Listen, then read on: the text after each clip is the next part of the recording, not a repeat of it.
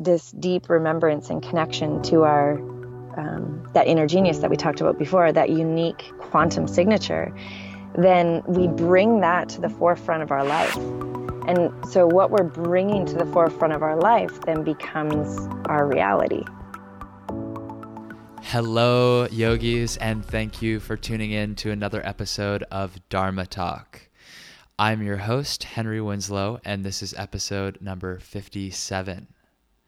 For this week's episode, I had the pleasure of chatting with a new acquaintance who is really an expert in something that has recently piqued my interest, but I've really only scratched the surface on, and that is Yoga Nidra. Jana Romer is a yogi who has been through many phases of practice and study, but at this point in her life and in her teaching, she has devoted herself to training people to lead yoga nidra. And she has a very specific way of doing it that is aligned to the rhythms of the cosmos related to astrology. Her system is called astro nidra. Now in this conversation we cover a wide range of topics. We talk about our inner genius which exists beyond mental comprehension and serves to create and heal our personal ecosystem from the moment of our conception. We talk about how to systematically traverse and unpack the five koshas through guided yoga nidra and affect life altering change. We talk about mastering the endocrine and glandular system in order to stimulate the release of endogenous DMT, dimethyltryptamine, otherwise known as the spirit molecule. And if you stick around all the way till the end, you're going to get a special gift from Jana. You can find out how you can align to the rhythm of the cosmos through Jana's Astro Nidra method from your own home for free. She has a special Yoga Nidra recording just for you, the Dharma Talk community. So stick around till the end of the interview. You're not going to want to miss this. So, all that is coming right up. Please stay tuned through these announcements, and we'll dive into my interview with Jenna Romer. Here's what's coming up in my calendar. I hope that you can join me for some of these events. In June, I'm going to be leading a series of workshops at Yoga to the People in Manhattan and Brooklyn. Details to be announced soon. Over July and August at Lighthouse Yoga School, we'll be giving a 300 hour teacher training. Apply for that one online and use code HenryWins on your application for $100 off your tuition. And then in October, October 25th through 27th, Veronica and I are heading down to Bucerias, Mexico to teach a weekend of workshops at Shala Ananda. You can find the details for all of these workshops at henrywins.com slash events. Go there and sign up. What's your purpose? What's your vision? What mark will you leave on this planet long after you're gone? I'm Henry Winslow, and you're listening to Dharma Talk, the only podcast where I interview inspirational yogis on how they're changing the world in their own unique ways. Whether you're still searching for your purpose or already walking the path, I hope these stories get you excited to live your Dharma. Hello, Dharma Talk community, and welcome back to another episode. Today, I have the pleasure of interviewing Jana Romer. Jana has come to devote her life to the practice of yoga, meditation, yoga nidra, and astrology because these were the exact medicines that she needed. An overly critical, busy mind paralyzed her abilities at different times in her life, but through study and practice, she has experienced a complete rebirth of her mind space.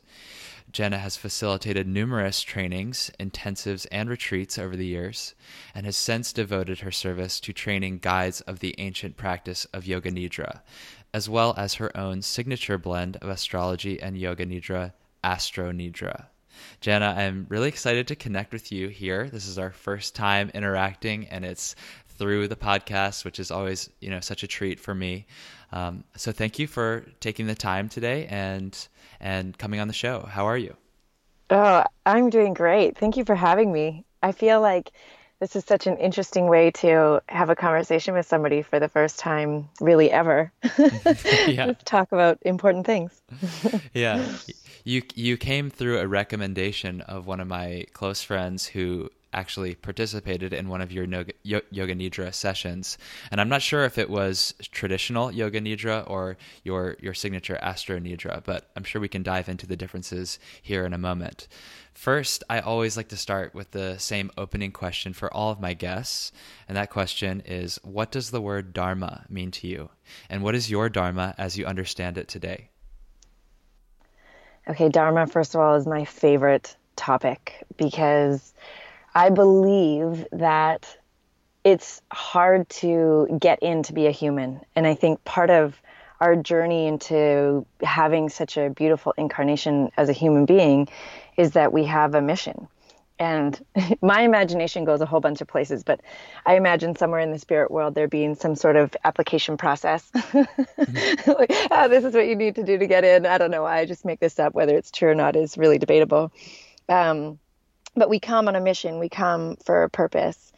And um, uncovering that purpose is our first mission. And then as we even wake up to the idea that we're here to uncover a purpose like that's sort of where it begins then we start to gather these little breadcrumbs. And over the years of life i think that our dharma can change a number of different times depending on um, depending on where we are in the uncovering process of our dharma if that does that make sense to you? Yeah that makes sense. Sounds like yeah. it's sort of a stepwise um, a stepwise dharma. First we have to understand that it is even important to consider why we're here and then once we've realized that it's an important pursuit then we can get closer to what that, that answer may be at any given time. Exactly. And then i think too it's a non-linear process because the clues to our svadharma or our big dharma come in many different ways in many different forms. And so it's non-linear yet when you land at that sweet spot that may last for eternity or it may be sometime the other pieces start to make sense. You know the the mystery starts to come t- together in a way that we have a greater understanding of why we're here. And in my own process of doing this, I've noticed that the closer, I mean, I'm, I, I'm, I would say I'm the most aligned with my Dharma ever in the history of my life right now. Um, but the closer I get, the easier it becomes. The, the alignment of personal truth and personal purpose is an easier flavor to recognize. And there comes ease with that alignment. That's a really nice way of putting it, recognizing that flavor. And mm. it and it brings me back to the way you opened up this um, this answer, which was, you know, if we if we applied, if we actually put in an application or somehow chose prior to this life um, state that we wanted to come into the world as a human, then that sort of implies that at a certain point before this life, we knew what the purpose was. So, yeah. would you consider uncovering one's dharma to be a remembering more so than a discovering? Absolutely. Yes, but we are discovering the remembering. yeah, sure. I mean, false dichotomy. Yeah. Yeah, yeah, exactly. Yes, it I think for sure it's a rem- remembering. Yeah. Yeah so in your process of remembering or discovering or coming closer to your your dharma or your svadharma as you put it what is that starting to look like? I, I touched on it in your introduction but i'd love to hear mm-hmm. it in your words.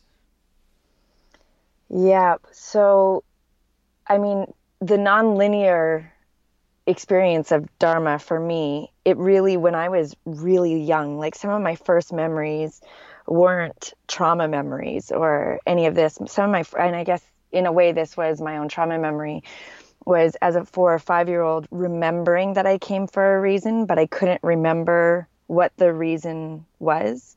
And I was tortured. I was a very serious child who grew up on an acreage with like nobody around. And I was tortured by this idea that I couldn't remember. And I came up with all kinds of ideas how I could get back to that remembering as a little child. Um, and then abandon it for a while later on. But it started really young for me. And um, so the remembering in itself is part of my Dharma. And what I've discovered through the practice of yoga nidra is that it is a path of remembrance. It's a it's a practice that um, realigns us with that home frequency or that um, unique signature, that flavor that is so unique to each and every one of us. It's like this feeling within yourself that only you can feel. It doesn't matter how intimate you are with another person, there's a feeling inside each and every one of us that is unique to us. And that feeling when we touch into it or when we recognize it or when we get quiet enough to spend time there, um, there's a, like a blossoming forward of wisdom that comes in that place. And so I think my Dharma is really to help people remember by not telling them, but by helping them get to a state that helps them to remember for themselves and helps them to connect to that feeling within themselves that is so uniquely theirs. Yeah, this is this is good. Um, if everybody's home frequency is unique and different, then obviously you there's no way for you to know what theirs is, right? It's so a, as a as a teacher or as a guide, the best that you can do is put them in a position where they can receive it themselves. Absolutely. How how does yoga nidra do that? Or in your in your practice of yoga nidra, how does that happen? How does that unfold? Well, it's interesting because there's a lot of different ways that we can get there. You know, I'm I'm not suggesting that yoga nidra is the only way. However, I've found that it's really potent. It's like a fast track. Because if you're, I mean, I'm sure you are, but the listeners and everybody, the koshas of the body, which are these sheaths, or sometimes described as layers. Um, but the koshas are um, primarily described as five different layers of the body that are you know the food body or our physical body and then our energetic body and then our mental emotional body and then our creative intuitive body and then our bliss body. And each of these bodies um, in the word like manomaya kosha which is the mental emotional body in there is this word maya and so it's a layer of illusion. And so what we're doing within the practice of yoga nidra is we're spending time traveling in each of the koshas individually to be able to recognize the illusion of them, the how each of these layers causes a degree of separation from that home frequency or from that unique signature. And as we travel through the layers and then transcend it or release it, or I'm not even sure if there's a proper word in the English language to describe what we're doing as we go through them maybe transcend would be the best. I just feel like it's kind of big and intimidating. right? But as we move through these layers and get familiar with these layers and we recognize the illusion of each, we get underneath all of it. And when we get underneath or inside or around all of it, then there is that that formless, eternal, infinite inner genius that is you at the at the infinite form you know and it's how you connect back to source. It is, it is your direct connection to source. And so the practice is just a way of peeling away these layers through surrender through a, a like complete surrender because if anybody's not familiar with the practice you're doing it lying down. So there's it's an effortless remembrance that brings a connection to the original source of existence. I suppose it depends on your definition of effort. Because there's definitely some, there's definitely yes. resistance that comes up, right? I'm sure you've seen that with your students. Yes, or falling asleep. yeah. Either there's a resistance or there, there's like just falling asleep. Uh huh. Yeah. Yeah. And to dance right on that edge of total relaxation but maintain alertness like that's the sweet spot right yeah that awareness that is able to well if you think about it a part of us is always aware. I like to think about the the energy or this inner genius that when the sperm and the ovum met, you know, in your mother's womb. Let's go way back. Yeah, like that moment. There, they, I actually just saw this really cool um, science footage where at the moment that the sperm and the egg meet, there's a flash of light into the into the um, cells, and that flash of light, I think, is the injection of this wisdom or this inner genius that then carries the knowledge of how to put the body together from these two cells. Wow. And that that that inner genius that then goes ahead and builds one of the most complex mystical technologies that we know of, which is our body, that's you. you know, like that's you. You built this whole incredible ecosystem that we call the body. And so that to to connect with that is to remember that we have a kind of genius that we can't quite comprehend. And that same genius is what comes online if we cut ourselves and we the body needs to heal. Or in more dramatic cases like cancer um, spontaneous remissions or something like this this is the same genius that is that is doing this. And so the practice reconnects us to that genius that is not actually able to be understood by the intellect right. but is infinite. Yeah exactly. It's like yeah. if, if this inner genius is what constructed our intellect in the first place then obviously it is something deeper and most likely more powerful than the intellect itself. Yes. well, the intellect is slow. You know, emotions are much faster than the mm-hmm. intellect. Mm-hmm. Intuition's faster than the intellect, but right. the intellect is strong. so yeah. it tends to take the front seat. What was your introduction to this practice, to Yoga Nidra? How did you come to it, and how did it fit into your overall yoga and meditation practice? Well, I didn't mean to discover it, and then I, I actually wasn't that interested in it when I first discovered it.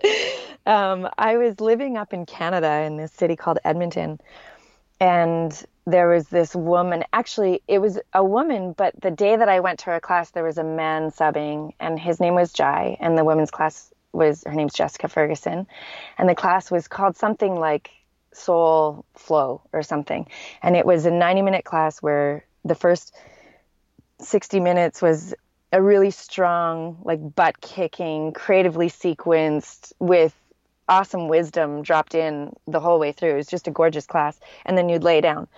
And my first, uh, quite a few experiences, they would, it was like Jai or Jess would ask us to visualize this blue star and then start moving it through our body. But if I'm completely honest with you, I never got past my first pinky finger.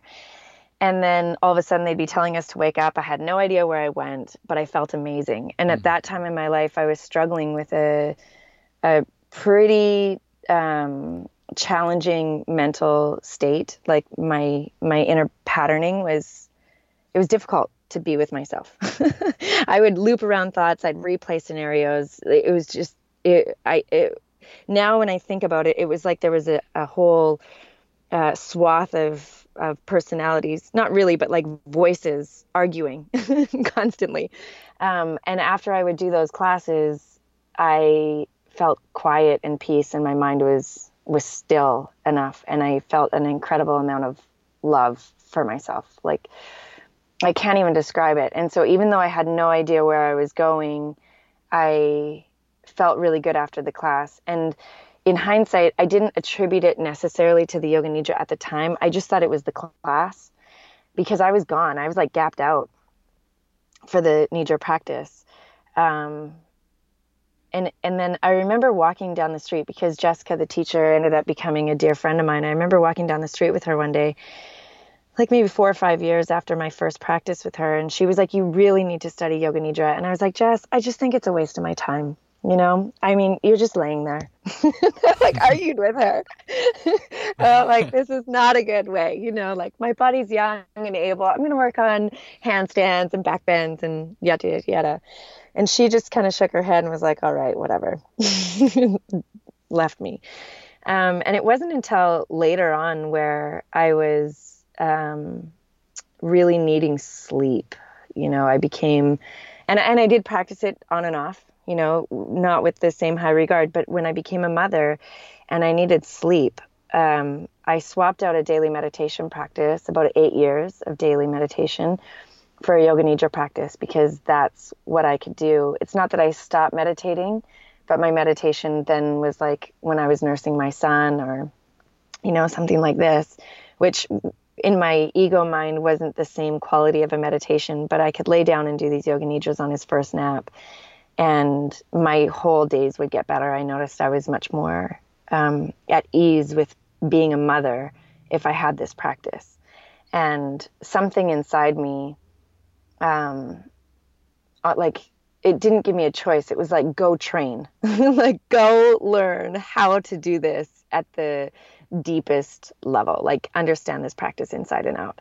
Mm-hmm. And so that's what I did. And it's just been nonstop ever since. I, and now that I understand it, I'm like, wow, this is medicine for people right now, where we have nervous systems completely out of whack and, you know, the, this world of busy and go, go, go. It's just the most beautiful uh, compliment to our busy lifestyle.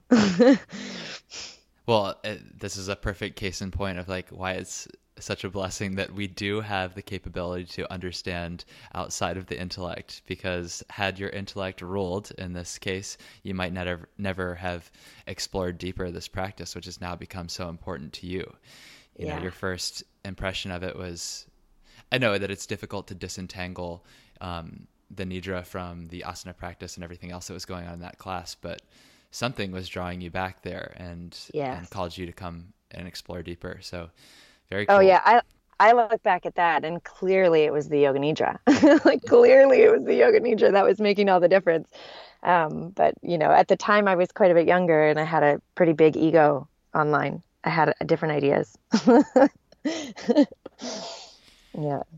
And so, how did the Yoga Nidra evolve into Astro Nidra? What does that mean, and what is the difference? Well, it's not, there's not a huge difference. What happened was, is in my training, the teacher that I trained with, her name is Tanis Fishman. She's up in Canada. She um, asked us to submit um, two scripts as part of our practicum for the training. And the only scripts I could think to write were To Attune to the Moon, because I've been obsessed with the sky for as long as I can remember. And um, the moon and astrology had been a substantial um, place of solitude for me. You know, I, have always understood that the that the astrology is this map to the collective unconscious. And when I started pairing them together, I, I wasn't really telling people that that's what I was doing. I just started using the astrology as a theme for what we would do inside the practice. And um, I follow the the style of the Bihar lineage, where we do pairs of opposites with emotions and then visualizations at the end. And so it was really easy to put us, the current day's astrology into that. Um, and the feedback was beautiful. And, and uh, I started to record them for myself because I can guide myself through a practice with less detail and more space but to guide myself through a practice with emotional requests i don't have the same i don't have the same uh, experience self-guided. So what i was doing was recording my own and then listening to my own recording and somebody asked if i would share it. And there was this one woman that would come to my class all the time. She's like you need to live stream this or you need to publish this. And i kind of brushed her off. I was like no no nobody's going to care. You know? And um and uh, I finally started sharing some of the ones that I had done for myself, and um, I guess people did like it, and so it's become a thing that I do on a. I call them the sun season. So for every sun season, there's a new Astro Nidra that comes out, and and I have a, a desire to. Oh, sorry, sorry about that. That's okay. Um, I, I think that it's really good to practice the same thing for some time. And so to have the same practice for four weeks is seems like a good idea to me. And then we revisit the one from the um, six months previous at the full moon. So Aries season, the full moon is in Libra. So we'll do Aries season for these four weeks, and then I'll bring back the Libra season one to revisit on the full moon. And what's cool about that is you do the work for a month, and then it shifts your life in little and big ways. And it's not always seen until then the practice comes back around and you do it again and you have a different, a very different experience with the practice when you revisit it six months later.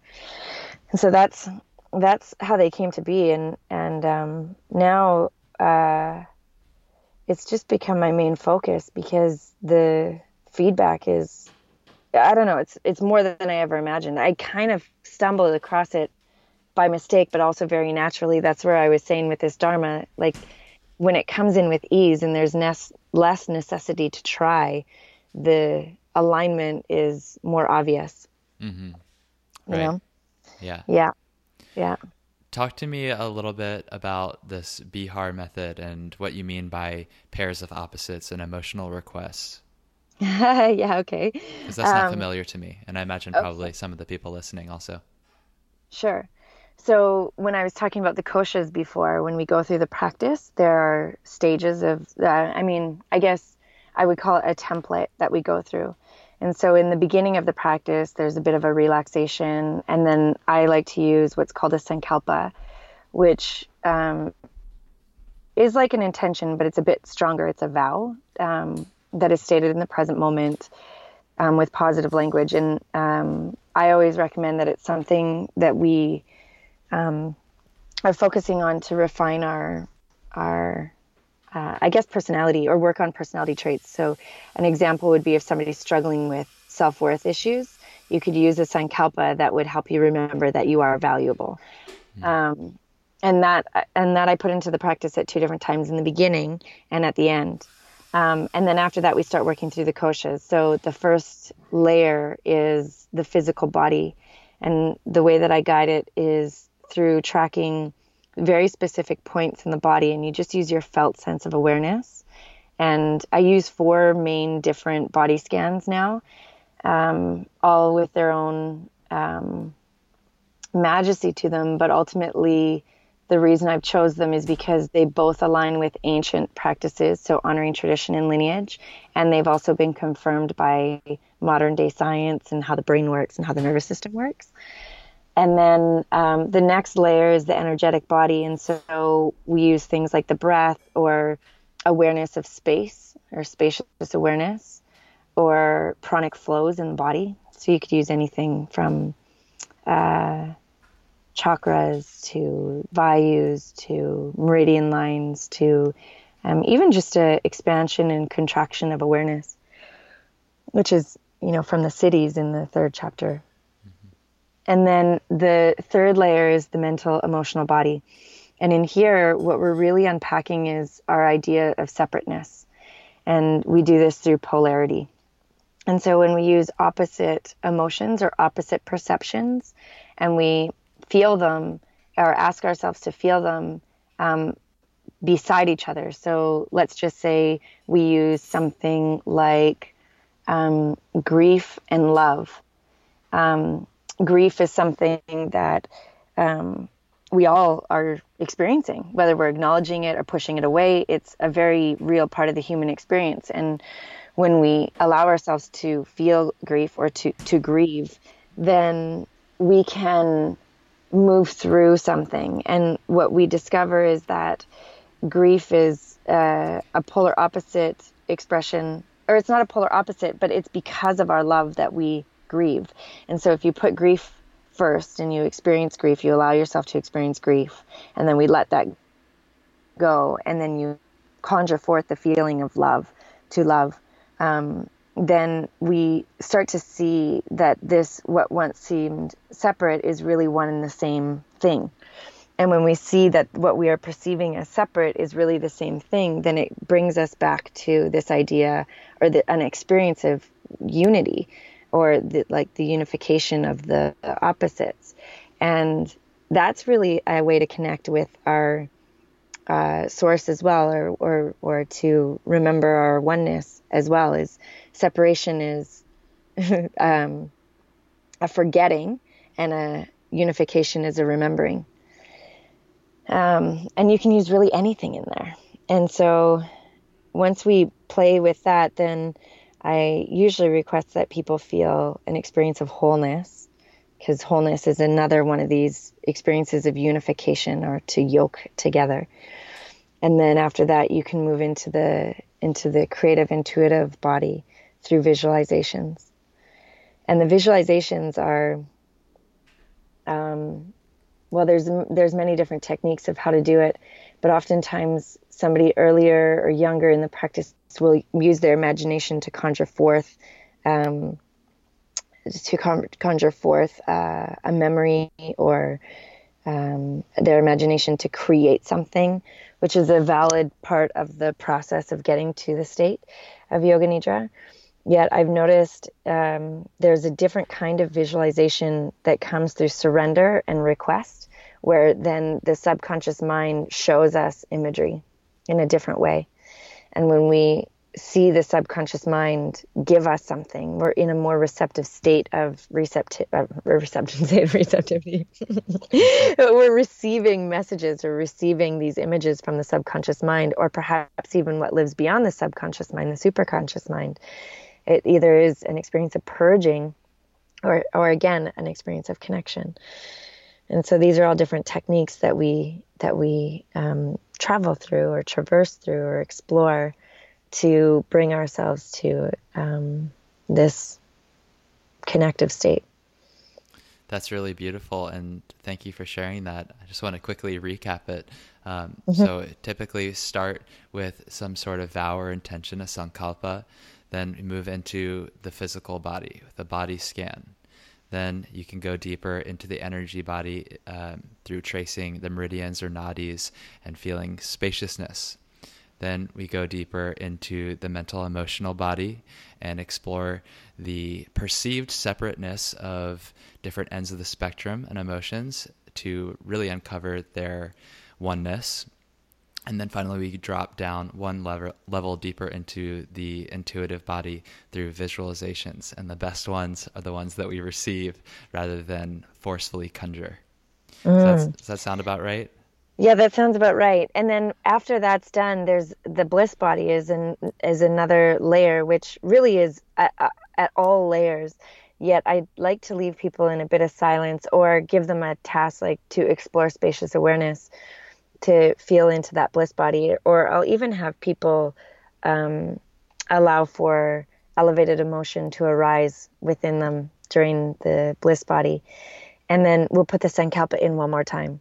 And the reason is is because now that you're there, the brainwave states have changed to a point where the analytical mind is completely gone. And the neuroplasticity of the brain is at a state where you can rewrite a program very quickly, almost instantaneously, or, or not even almost instantaneously in some cases. And so when you put that vow in there, like I am valuable, for example, to stick with the same one, mm-hmm. then all of a sudden you write this really strong program in the mind of the perceiver that then in the walking, waking life now starts to scan the world to see that, oh, I am valuable. Mm-hmm. Maybe I do have a feeling of worth or I can understand my own worth um, with that. And uh, really, the opportunity to pull something through from that unified state of this deep remembrance and connection to our our um, that inner genius that we talked about before, that unique uh, quantum signature, then we bring that to the forefront of our life. And so, what we're bringing to the forefront of our life then becomes our reality. and so, because we really are infinite, but we forget because we get caught in the thoughts that we think every day. And so, if we mm-hmm. can change the dominant thought pattern, then it completely changes our experience of reality. And so, because the mind is in such a really actually quite vulnerable state, um, we can shapeshift our our perceptive functions very wow. quickly. Yeah. Wow. Yeah. It's like we're we're still living in the Maya. We're still living in the illusion. But if we can pull something out from deep within, underneath most of those layers, and then put it on the surface in the Maya, at least our Maya is still like a positive one that has been colored by something deeper. Yeah. And to me, this is such a powerful way to exercise free will. You know, like if I look at my life, I mean, I've used this in my life to completely change my reality where I mean I've used it for everything from how I mother to my marriage, you know, to get kind of surface and like take it to a real world like forget about oneness. I just want to really love my husband right now and I'm having a hard time with him. no, exactly. Actually right? that was that was going to be my next question is like how have you used this practically speaking maybe in in a time of challenge? Yeah. I mean, I think everybody has real struggles that in hindsight perhaps look trivial perhaps looks trivial but in a moment they are everything yeah and right. you know i can think of very clear times in my marriage where i was just feeling a lot of resentment towards my husband and not really for anything more than him not showing up the way that my expectations wanted him to be showing up which then creates story and you know all the ways that we do. And so then when i go in and change my story or i change my perception then i'm able to see him in new light. And uh, it's really amazing you know if eh, how much easier the fight ends the moment i decide that he's not the enemy. We do it. We eh, we all do it. I'm using something that i know that everybody is yeah is, very relatable Yes, exactly. But you can use it for anything. So I used it um, in who I was as a teacher. You know, I um, these are really big concepts, and there was a part of me at uh, one time. You know, I've been facilitating 200-hour trainings and different trainings for over a decade now. And even with a decent amount of experience, there was a part of myself that would really question, like, who am I as this white girl who grew up in Canada to be sharing these teachings, you know, mm-hmm. and and I think that's a really valuable contemplation and and looking at that as how we then honor the tradition and how we um, how we get the ego out of the way and at the same time if i'm trying to share something from a place where i'm beating myself up versus loving myself into that that role it's a very different experience so if I remembered my dharma was to help people remember, then it was easy for easier for me to sit in that seat versus there was a part of me that remembered that I was here to help people remember, but there was a part of me that was questioning my my worthiness of sitting in that role. Mm-hmm. And if I could get rid of the part of myself that was really questioning my worthiness and align more deeply with the part of myself that understands my or that like it's not even understanding it's like a feeling of my dharma then i'm able to actually share the teachings with way less ego and a lot more listening. Does that make sense? Yeah it becomes less about you and and your role in it and more about who's receiving the benefit of of your service. Yeah and i'm not really doing anything anything. I'm just yeah. a transmitter of these ancient teachings, and the teaching and the practice itself is the teacher. You know, I'm yeah. I'm just a I'm just a voice. You know, my prayer has been to, um, you know, for to be used in service of our species awakening. That's been my prayer as long as I can remember. And so I had to get out of my own way to allow that prayer to to come true. Yeah, just a transmitter, and yet transmission is still an important enough piece of the puzzle that it is the cause of a life. You know, if you want to look at it in that way, like that was the application that you put in to be human at some yeah. point before this state of consciousness. Yeah, exactly. I was like, I'm going to go help them remember. yeah. yeah. So for someone who's listening to this and thinking well this like this sounds like something i want to go deeper into what i know that you have teacher trainings um, is there anything that you recommend and how can they learn more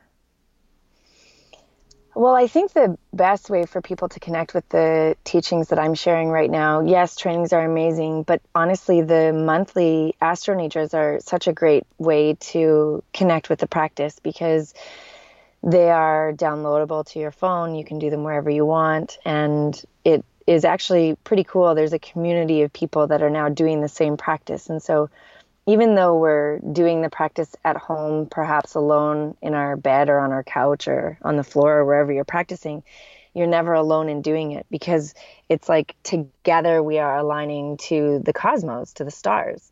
Mm-hmm. And, you know, one of my struggles over the course of my life, you know, I, I am a mystic at heart, but my intellect and my analyzer has at times really questioned this idea of what God is and where I was able to connect with it was, well, this earth is something much bigger than myself, you know, and the moon or the planets, this is so much bigger than myself. And when I allow myself to move way out into space to see, you know, we are a speck of dust on a, on a rock flying through a, a solar system to connect to the the bigger geography of where we are in the world is huge. And so this community of people that are doing these astro nidras are really not attuning to or sorry, are really attuning to a greater symph- symphony of wisdom through the stars. And I think that's like I, I just think that's so cool. and so that's one way, and that's just through my website, which is my name, janaroemer.com.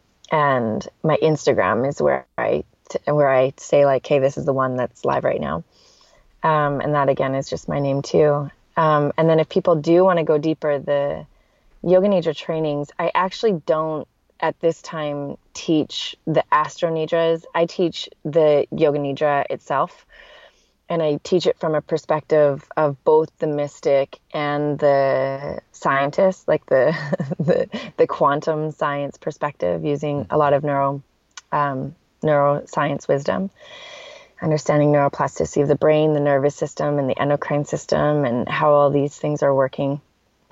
Um, to kind of decode or demystify the mystic, which is part of the practice. Because if we don't understand that as a base, there's no way to understand the Astro Nidra. But it is my plan in the next few years to um, put together uh, a bigger program because you have to understand astrology to make the astro nidras. So it's like step one is to learn how to run yoga nidra.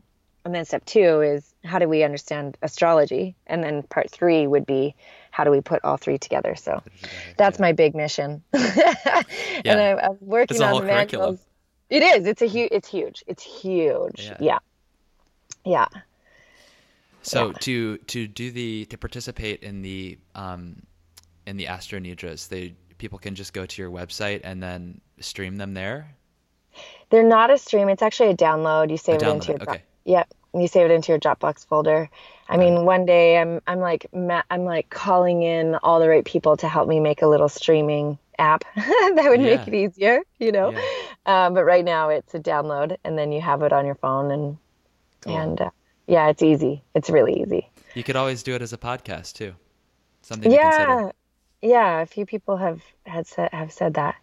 I would what I would like is to be able to organize the one like when you open up the app. I would like you to be able to know immediately this is the one working with the Cosmos today.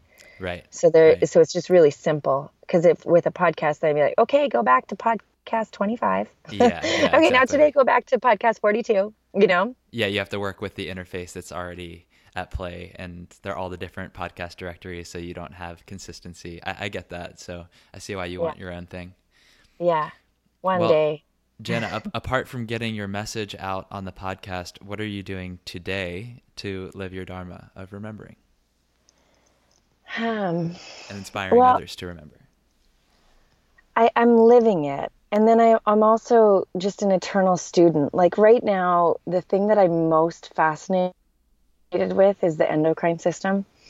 And the endocrine system is such a, I mean, even in the medical world, the way that they're working with the endocrine system is disrupting it. And nobody's really working with decoding how to signal it. And so, my understanding of the endocrine system is that it is the regulator of our states. And so, whether we are in a state of joy or boredom or depression or anxiety or curiosity or dream, you know, or, you know, the many different altered states that we uh, find ourselves in over the course of a day. You know, how many different emotions do you ride in a day? Those are all altered states. Um, and so learning how to, learning how to, um, to master my own glandular system is is my practice and through that um, exploration and and and um, I guess it's an attunement to this really subtle layer of self. I'm discovering ways to help people then attune to their own glandular system. And as we have that, um, there's a lot of mystics out there and great sages and saints that say this is what enlightenment is, is to be in control of our glandular secretions. And even just asking that question on a daily basis and, and observing it within myself is so interesting. I think when we get down to it, the glandular system is the ultimate uh, mystery because, you know, they, what they know about it could be broken into, um, I mean, pretty simple conversation, but the moment of death, you know, we have DMT released from the body, and and um, what I've noticed in the practice of yoga nidra is that we can actually get to a place where, and it's called the spirit molecule, and we can actually get to a place where we can have a secretion of DMT as part of the experience, and so um, that you know, Mantak Chia, Dr. Joe Dispenza, there's a few people that are guiding people to these very natural DMT release experiences. And that's, that's where I'm going with this. i I'm, I'm able to self dose into these states now. And so I really am working towards how do I bring other people there? Because if it's the spirit molecule and by having a release naturally of DMT, we connect with the everything the unified field to God, to Source, to Spirit. I think that might be the biggest gift that um, I could offer the world. yeah. Wow. yeah. So that's where I'm going. That's my. That's sort of where I'm taking this. yeah. That's that's mastery. I would say of yoga nidra. Yeah, that's it. And we can do it. That's the thing. We can do it. I've experienced it. And so it's just a matter of figuring out now you know, because there's a process to get there. Yeah. How do you like systematize it so that it's repeatable? Yeah, but it's actually it's not a systematization is what I've realized. What it is is an understanding. And actually what it is is a big unlearning process because where we are in the world right now is we're uncovering our mass miseducation and this mass mis- miseducation is everything from our understanding of how breath works to how our health works to food to, um, I mean, I could get even political with like the ways that we've been lied to by system and structure and government. Mm-hmm. Um, we just, we're going through this stage of a massive unraveling and um, dissolving of the misinformation that we've been fed. And so that's really a bigger piece is, is to, uh, to unlearn the education that is preventing us from actually experiencing these states all on our own. Mm.